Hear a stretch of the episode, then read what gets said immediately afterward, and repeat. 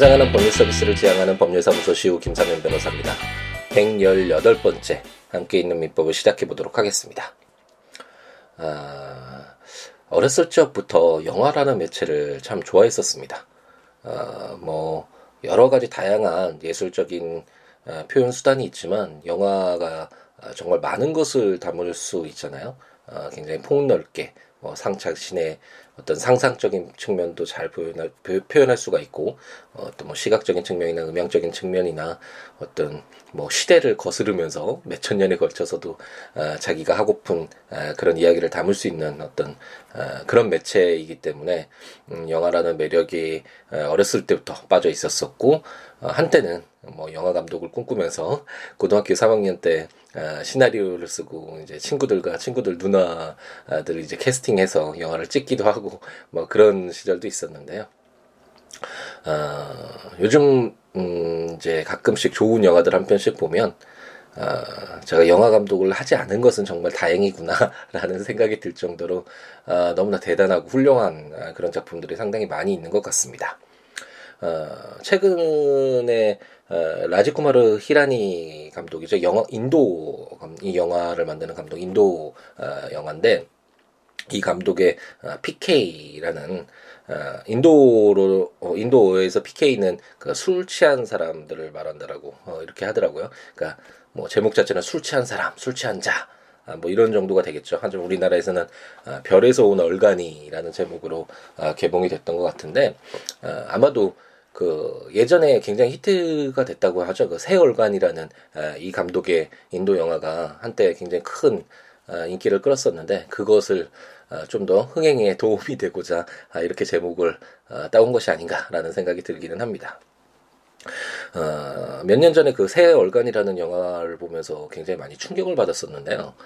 어, 굉장히 어, 중요한 어, 그리고 우리나라 너무나 흡사해 보이는 아, 그런 교육 문제와 관련돼서 어, 너무나 적나라하게 그 비판적 시각을 갖고 있으면서도 어, 해학적으로 정말 너무나 즐겁고 유쾌하게 재미있게 풀어낼 수 있는 그런 어, 능력에 정말 많이 감탄을 했었고 어, 뭐열 번도 넘게 제가 본 걸로 같네요. 계속 어, 제가 그 영화 속에서 어떤 그 뮤지컬적인 요소, 음악이나 이런 춤이나 이런 것들 같이 어우러져 있는 것들을 어, 정말 좋아하는데 어, 그런 내용들까지 다 아, 이렇게 표현이 되어 있는 굉장히 좋은 영화라고 생각이 들었고 그 어렸을 때 우리 배우잖아요 교과서에서 아, 본보험이라는 김유정의 본보험이라는 그 작품을 고전 작품을 배우는데 그때 읽었던 그 충격 굉장히 해학적이잖아요. 슬픈 내용인데 정말 슬픈 내용을 담고 있는데 현실에서의 아프고 정말 어렵고 아, 그런 어떤 우리가 감내해야 될 그런 인생의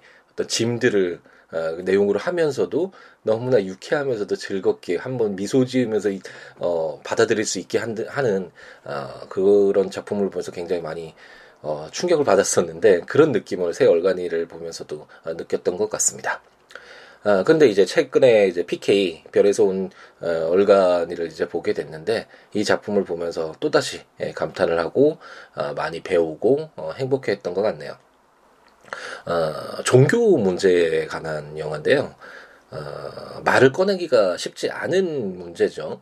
어, 제가 어, 예전에도 한번 말씀드렸던 것 같은데 저는 어, 우리 사회가 가지고 있는 그런 권위에 에, 숨겨져 있는 것들이 많이 공개되고 사람들에게 알려지고 아, 그래서 무언가 잘못된 것이 있으면 바르게 하고자 하는 에, 그런 노력이 필요하다라는 생각을 기본적으로 가지고 있는데 아, 그래서 뭐 이런 법조인들과 뭐 대학 그 교수님들 부분이나 뭐 의료계나 뭐, 뭐 언론계나 뭐 그런 여러 가지 뭔가 어, 감춰져 있는 권이라는 이름의 그 아래에서 속에서 숨어 있는 것들이 많이 공개돼서 어, 그래야지만 뭔가 어, 잘 모르기 때문에 그런 어떤 사람들의 잘 모르는 것을 이용하는 악용되는 그런 것들을 막을 수 있다라는 어, 생각을 기본적으로 가지고 있는데 그중 하나는 어, 종교적인 부분도 어, 반드시 들어가야 된다라는 생각을 에, 가지고 있습니다.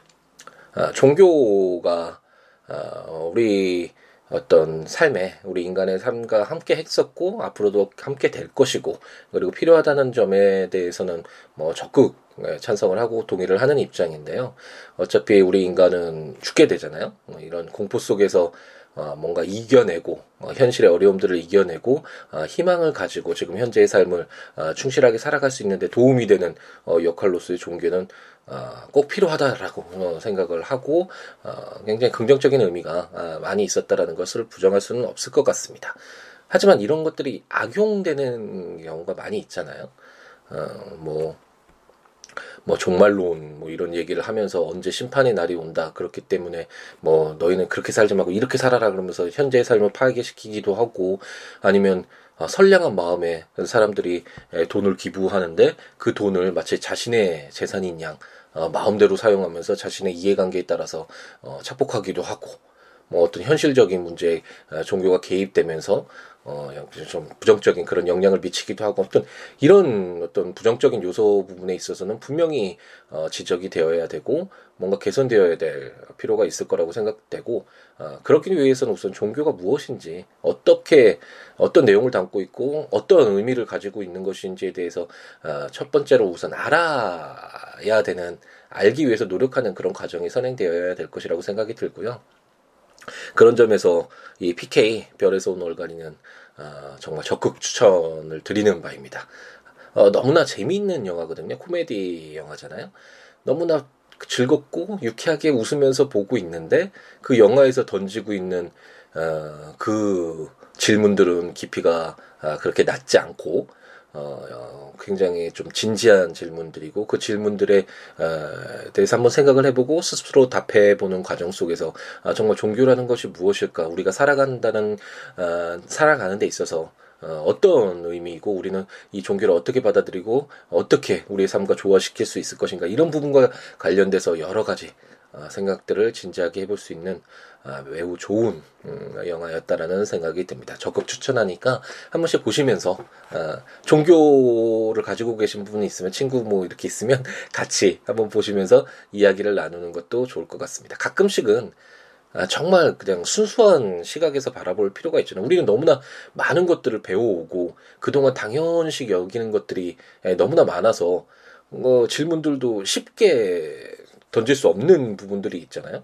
근데 PK에서 질문을 하는 이런 것들 한 번쯤은 어, 정말 솔직하게 이야기해 볼 필요가 있을 것 같습니다. PK에서 어, 이 PK가 술에 취한 사람이라는 뜻인데 왜 그러냐면 주인공이 외계인이라는 설정에서 나오거든요.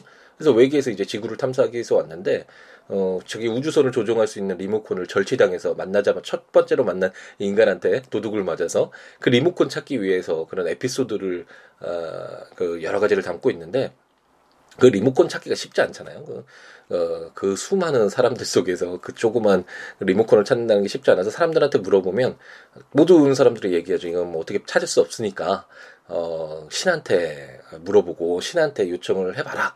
아, 그래서 그 PK가 이제 아, 각종 신, 뭐 힌두교나 불교나 기독교나 뭐 이런 각종의 신을 찾아다니면서 아, 묶거든요.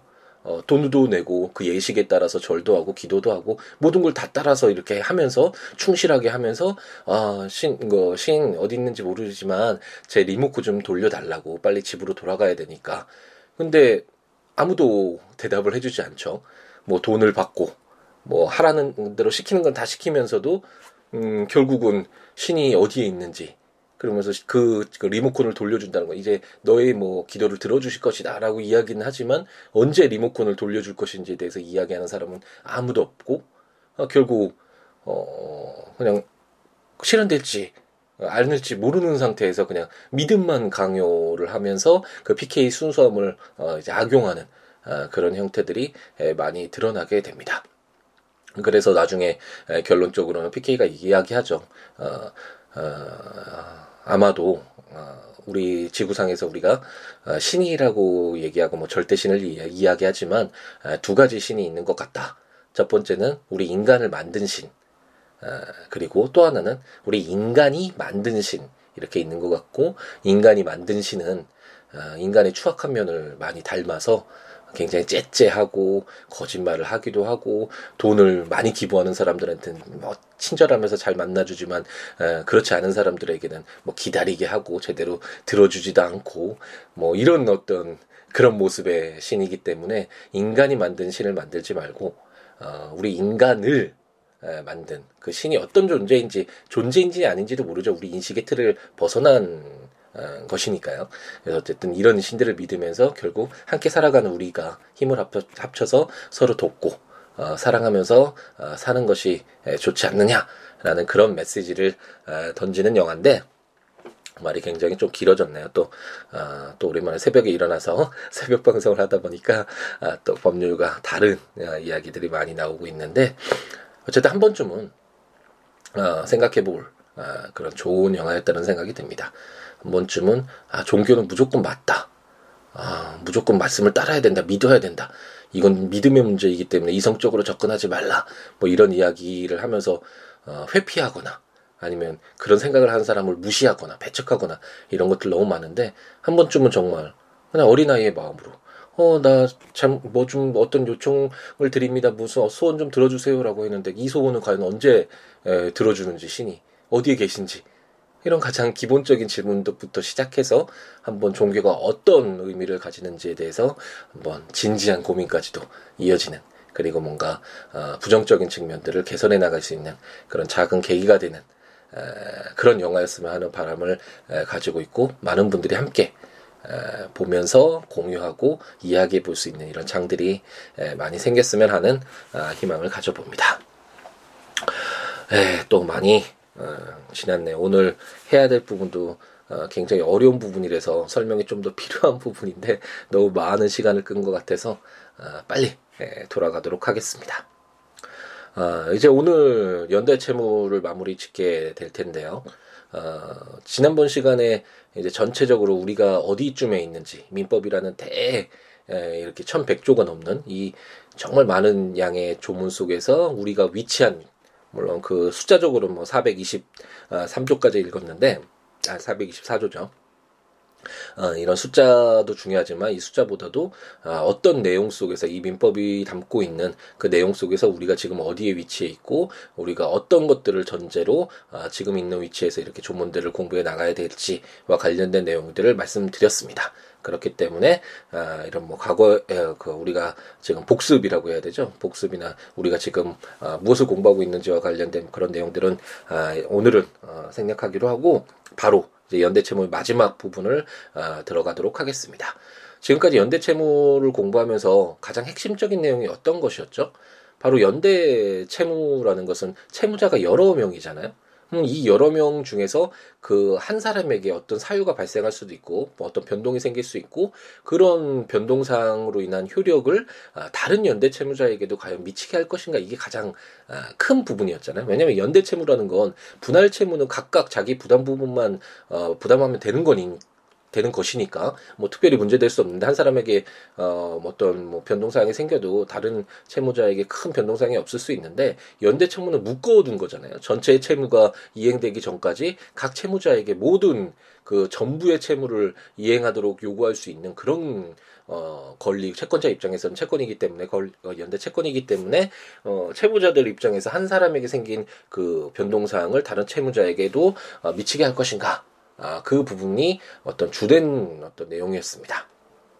어, 지난번 시간까지 우리가 읽었던 것이 바로 그 1인에게 생긴 연대 채무자 중 1인에게 생긴 효력을 어, 다른 연대 채무자에게도 효력을 미치도록 할 것인가 와 관련돼서 원칙적으로는 어, 그냥 효력이 미치지 않는 것으로 어, 상대적인 효력을 어, 갖는 것으로 어, 해서 어, 채권자가 자기의 채권을 모두 이행받을 수 있도록 어, 그렇게 어, 보존하는 어, 보장하는 어, 그런 취지 로 만들어진 제도이고 어, 그런 것이 원칙이긴 하지만 어, 일곱 가지 사유였죠. 그런 일곱 가지 사유가 있었을 때는 어, 그 다른 연대 채무자에게도 그 효력이 미, 절대적 효력이 미치게 하더라도 어, 채권자에게 그렇게 해가 되지 않기 때문에 그런 사유들이 있다라는 내용까지 지난번 시간에 배웠습니다.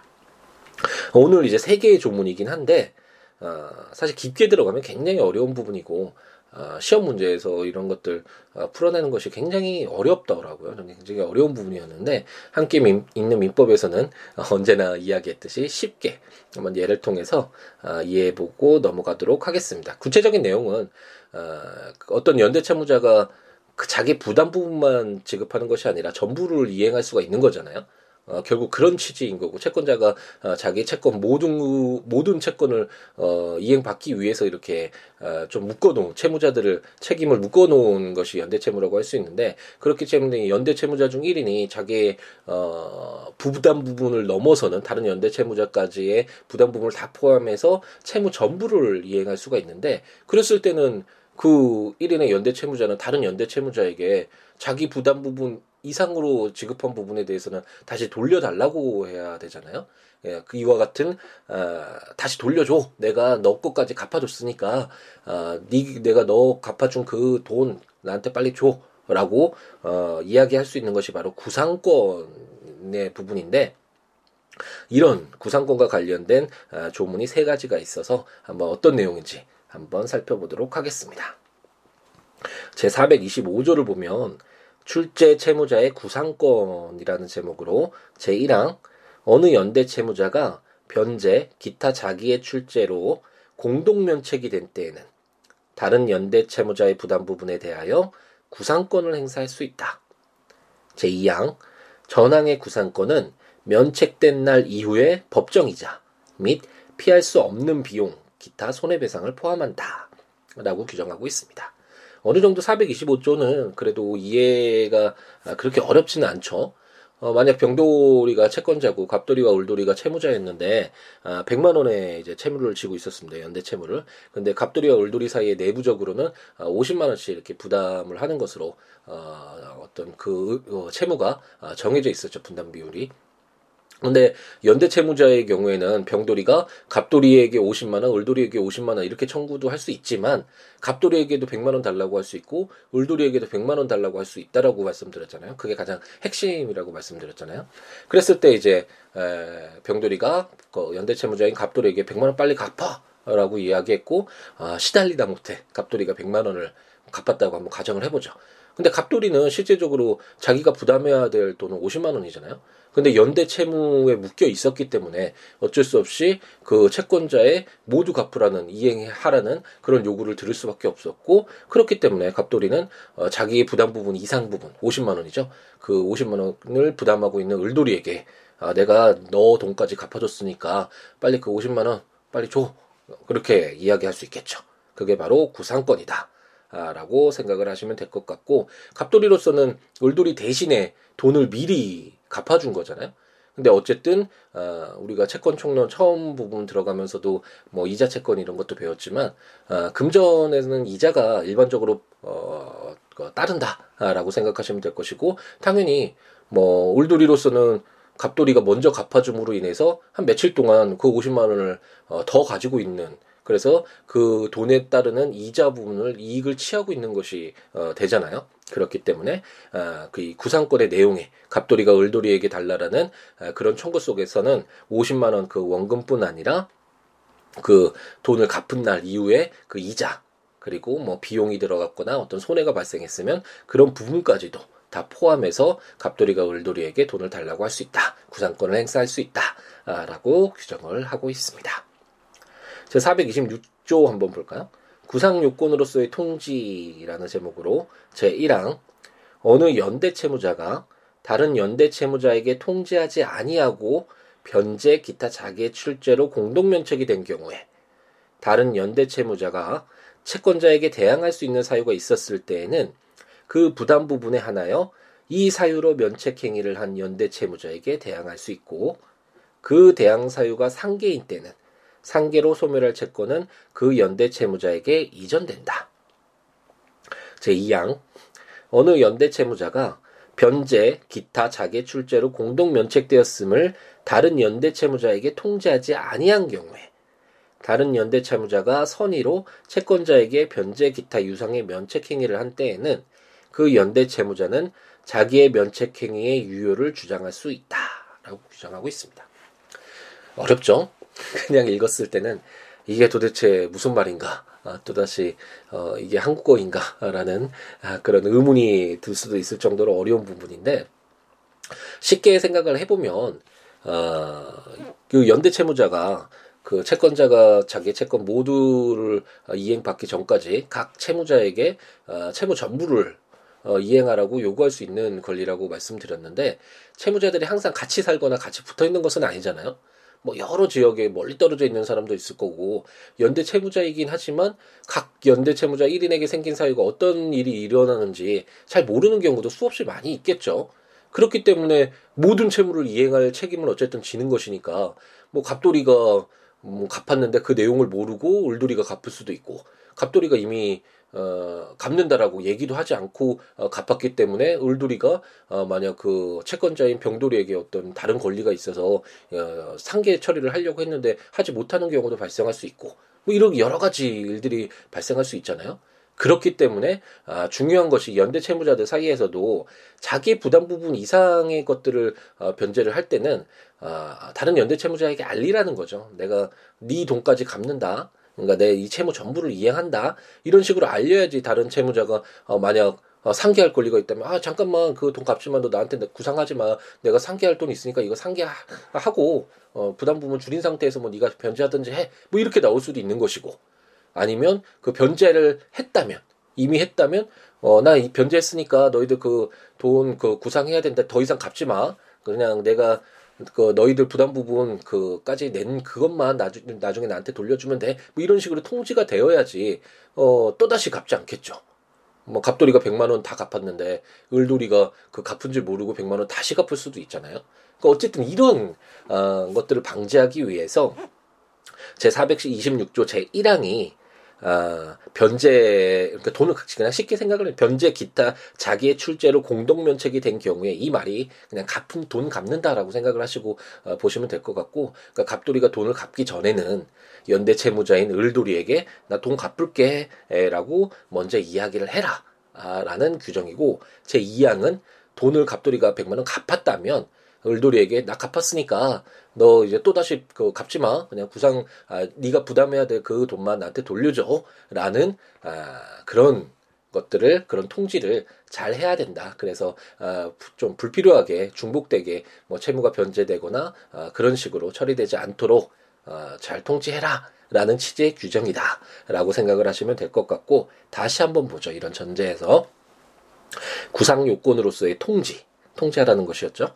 제1항은 어느 연대 채무자가 다른 연대 채무자에게 통지하지 아니하고 갑돌이가 을돌이에게 통지하지 아니하고 변제 기타 자기의 출제로 공동 면책이 된 경우에 갑돌이가 100만 원 다 갚은 경우에 다른 연대 채무자가 채권자에게 대항할 수 있는 사유가 있었을 때에는 이제 을돌이가 어, 채권자인 병돌이에게 대항할 수 있는 사유가 있었을 때에는 그 부담 부분에 한하여 이 사유로 면책행위를 한 연대 채무자에게 대항할 수 있고 어, 을돌이가 갑돌이에게 대항할 수 있다라고 하죠.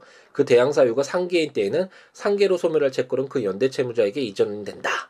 이제 어느 정도 이해가 되시나요? 만약 을돌이가 어, 병돌이 채권자인 병돌이에게 50만 원을 받을 채권이 있었다고 한번 가정을 해보죠. 그럼 자기 부담 부분 50만 원 갚아야 될 것도 있고 어, 받아야 될 것도 있다면 그 상계 처리되면 영원으로 서로 되잖아요. 그러면 그 상계에 절대적 효력이 있다라고 했으니까 그 연대 채무의 액수도 50만 원으로 줄겠죠. 그런데 갑돌이가 을돌이에게 그런 권리가 있음에도 불구하고 잘 통지를 하지 않아서 100만 원을 다 갚아버렸다면 그렇다면 을돌이로서는 억울한 일이 되겠죠. 자기는 어, 권리가 있어서 채권자에게 대항할 수 있는 그런 권리가 있어서 이거 행사하려고 했는데 이거 행사하지도 못하고 어 갑돌이에게 그 구상권 행사하는 갑돌이에게 50만 원을 지급해야 된다면 또 다시 50만 원을 병돌이에게 청구해야 되고 만약 병돌이가 어, 경제적 상황이 나빠졌다면 그래서 50만 원을 갚지 못하는 상황이 됐다면 그 병돌이의 어떤 그 이런 돈을 갚지 못하는 이런 상황들, 위험들을 어, 을돌이가 지게 하는 것은 조금 어, 불공평하잖아요. 통지 의무를 제대로 이행하지 아니한 어, 갑돌이가 지게 하는 것이 맞겠죠. 그렇기 때문에 제1항에서는 만약 연대 채무자가 어, 뭐 돈을 갚는다 라는 통지를 하지 않고 어, 전부를 이행했다면 어, 그리고 다른 연대 채무자가 채권자에게 대항할 사유가 있었다면 어, 그런 것들은 어, 을돌이에게 주장할 수 없고 을돌이가 오히려 어, 나 이런 권리가 있었어라고 어, 갑돌이에게 이야기, 이야기하면서 내가 너 너의 구상권 그 청구에 응할 의무가 없어라고 주장할 수 있다는 규정이다라고 생각하시면 될, 것, 될 것이고 어, 만약 상계일 경우에 아까 말씀드렸듯이 을돌이가 병돌이에게 50만 원 가질 채권이 있었다라고 가정을 해본다면 갑돌이가 을돌이에게 50만 원 청구를 할 수는 없죠. 왜냐하면 어, 상계할 권리가 있었는데 그 통지를 하지 않았기 때문에 여, 다른 연대 채무자인 을돌이에게는 돈을 달라고 할 수 없지만 또 갑돌이로서는 억울하잖아요. 어쨌든 50만 원은 받아야 되는데 자기가 부담해야 될 부분은 50만 원인데 어, 을돌이가 을돌이에게 받아야 될 그 50만 원을 받지 못하니까 그럼 어떻게 할 것인가? 가 문제될 수 있는데 어, 그 상계로 소멸할 채권은 그 연대 채무자에게 이전된다라고 규정해서 이제 을돌이가 병돌이에게 받아야 될 그 50만 원의 채권이 갑돌이에게 이전이 되는 것이죠. 그러니까 갑돌이는 병 어, 병돌이 채권자인 병돌이에게 그 50만 원 어, 다시 돌려달라는 을돌이 그 채권인 50만 원을 지급하라는 청구를 하게 될 것입니다. 이게 번거로운 것 같지만 왜 뭐 이렇게 귀찮게 할까라고 생각이 들지만 뭐 굉장히 복잡한 이해관계가 있을 때는 아, 정말 굉장히 큰 어, 어떤 기준의 어, 적용의 기준점으로 적용이 되겠죠.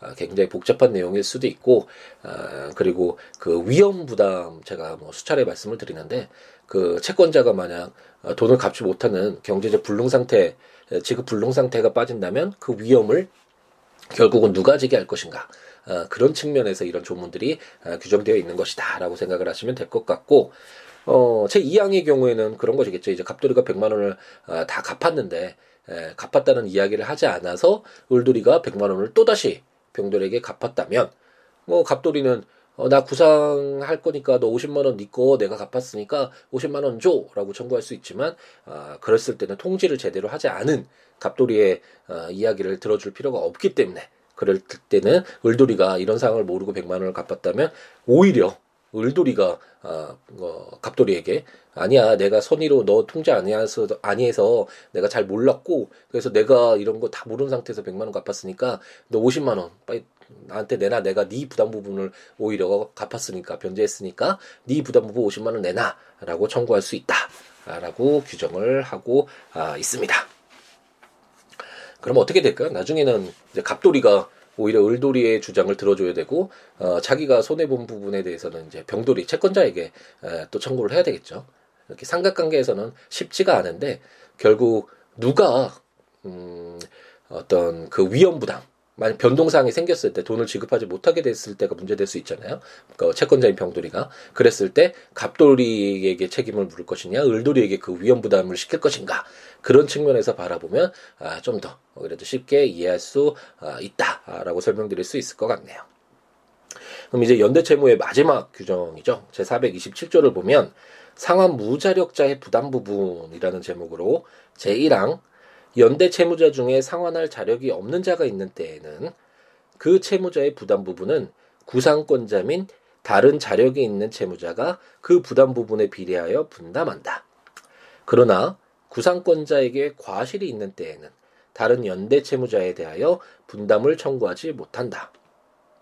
제2항 전항의 경우에 상환할 자력이 없는 채무자의 부담 부분을 분담할 다른 채무자가 채권자로부터 연대 면제를 받은 때에는 그 채무자의 부담할 부분은 채권자의 부담으로 한다라고 규정하고 있습니다. 예, 427조에 어느 정도 나와 있죠. 어, 결국 가장 큰 문제는 모든 일들이 정상적으로 다 처리가 되면 뭐 특별히 이런 규정이 있을 필요가 없겠죠. 뭐 사실 뭐, 어, 뭐 구상권도 그냥 돈이 다 갚을 여지가 있다면 이런 거 구차하게 규정하지 않아도 울돌이로부터 돈 받으면 되는 거니까 갑돌이가 다 갚고 뭐 다른 일 이런 예외적인 경우를 둘 필요가 없는데 여러 가지 변동 사항이 생길 수 있잖아요. 그 이후에 그랬을 때 이 변동 사항에 대한 책임 어, 어떤 위험이 증가했을 때 이 위험의 증가를 어, 누구에게 부담시킬 것인가가 굉장히 중요한 부분이라고 말씀드렸고 427조와 같이 어, 연대 채무자 중에 1인이 어, 이제 돈을 도저히 갚지 못하게 되는 상황이 발생할 수 있는데 그랬을 때 어, 만약 그 부담 부분까지 모두 변제한 연대 채무자 중 어, 1인이 있다면 그 부담하지 못하는 부분에 대해서는 그럼 그 갚은 사람에게 책임을 부담케 할 것인가? 아니면 갚지 않은 사람에게 부담케 할 것인가? 채권자에게 부담케 할 것인가? 뭐 여러 가지가 문제가 될 수 있잖아요. 그래서 그런 기준을 어, 두고 있는 것이다라고 생각하시면 될 것 같고 어, 만약 어, 갑돌이, 을돌이, 병돌이가 어, 300만 원의 어, 채무를 이제 부담하고 연대 채무를 부담하고 있었다고 한번 가정을 해보죠. 어, 정돌이 채권자에게. 근데 어, 이제 갑돌이가 어, 이제 정돌이에게 돈 다 갚으라는 그런 청구를 받고 300만 원을 다 갚았다라고 한번 가정을 해보겠습니다. 그랬을 때 어, 어, 구상을 할 수 있잖아요. 자, 425조에서 보았듯이 어, 을돌이랑 병돌이에게 어, 100만 원씩 줘라고 이렇게 구상을 할 수 있는 것이 원칙인데 그리고 뭐 이렇게 뭐 정상적으로 된다면 아무런 문제가 없을 텐데 만약 을돌이가 어, 더 이상 더 이상 이제 돈을 갚지 못하는 상황, 전혀 돈이 없는 그런 상황에 빠졌다고 한번 가정을 해보죠. 그러면 갑돌이는 300만 원을 지급했잖아요. 그리고 자기 부담 부분은 100만 원인데 그럼 나머지 200만 원은 어디서 어, 받아야지 어, 억울하지가 않겠죠. 그런데 을돌이가 무자력 상태가 돼서 어, 100만 원을 받을 수 없는 상황이고 어, 그렇기 때문에 병돌이에게 100만 원 받을 수밖에 없다고 한다면 100만 원이 손해가 되잖아요. 그럼 과연 채권자의 이행 청구를 받고 전부를 변제한 이 갑돌이에게 어, 손해 갑돌이가 그냥 아이 네가 뭐 그냥 다 돈 있었으니까 갚았겠지. 네가 참아. 뭐 이런 식으로 갑돌이를 달랠 것이냐? 아니면 을돌이는 돈이 없지만 병돌이는 돈이 있는 상태잖아요. 무자력 상태가 아니잖아요. 그랬을 때 병돌이도 같이 을돌이가 무자력된 그 상황에 대해서 책임을 지게 할 것인가? 뭐 이런 여러 가지 문제가 아, 발생할 수 있을 것입니다. 그래서 427조는 그 기준을 어떻게 두고 있냐면 어, 다른 자력이 있는 채무자가 그 부담 부분에 비례하여 분담한다라고 규정해서 어, 돈을 다 갚은 갑돌이만 억울하게 하는 것은 너무 좀 불공평하니까 다른 어, 연대 채무자인 병돌이 너도 그 부담 부분에 한해서 50만 원 어, 부담해라. 100만 원씩이네. 그러니까 균등하게 50%잖아요. 그러니까 을돌이가 부담해야 될 100, 100만 원의 에, 반인 50만 원은 어, 병돌이 너도 분담해라. 라고 어, 규정을 하고 있습니다. 그렇기 때문에 이제 갑돌이는 병돌이에게 150만 원 어, 달라고 할 수 있겠죠. 그래서 150만 원 받으면 갑돌이도 어, 50만 원더 어, 자기 부담 부분 100만 원에 더해서 50만 원을 더 어, 지급하게 손해를 보게 되는 것이고 어, 병돌이도 어, 150만 원을 어, 구상 어, 갑돌이의 구상에 해당하는 것을 지급함으로 인해서 50만 원을 더 책임을 지게 되는 것이죠. 이렇게 에, 무자력자에 대한 부담 부분을 누가 어, 책임을 질 것인가에 관련된 어, 그런 기준을 두고 있는 것이 427조 1항이다라고 생각하시면 될 것이고 427조에서는 이제 연대 면제라는 것이 있는데 갑돌이, 울돌이, 병돌이가 연대 채무자인데 어, 정돌이가 채권 연대 채무라는 것이 채권자를 보호하기 위한 어, 그런 제도라고 설명을 드렸죠. 그래서 어, 정돌이가 어, 갑돌이랑 너무 친해서 야 갑돌아 넌 그냥 연대 그 채무에서 빠져. 그냥 넌 네 부담 부분만 지급할 수 있는 것으로 해 뭐 이렇게 얘기하는 것은 크게 문제될 거 없잖아요.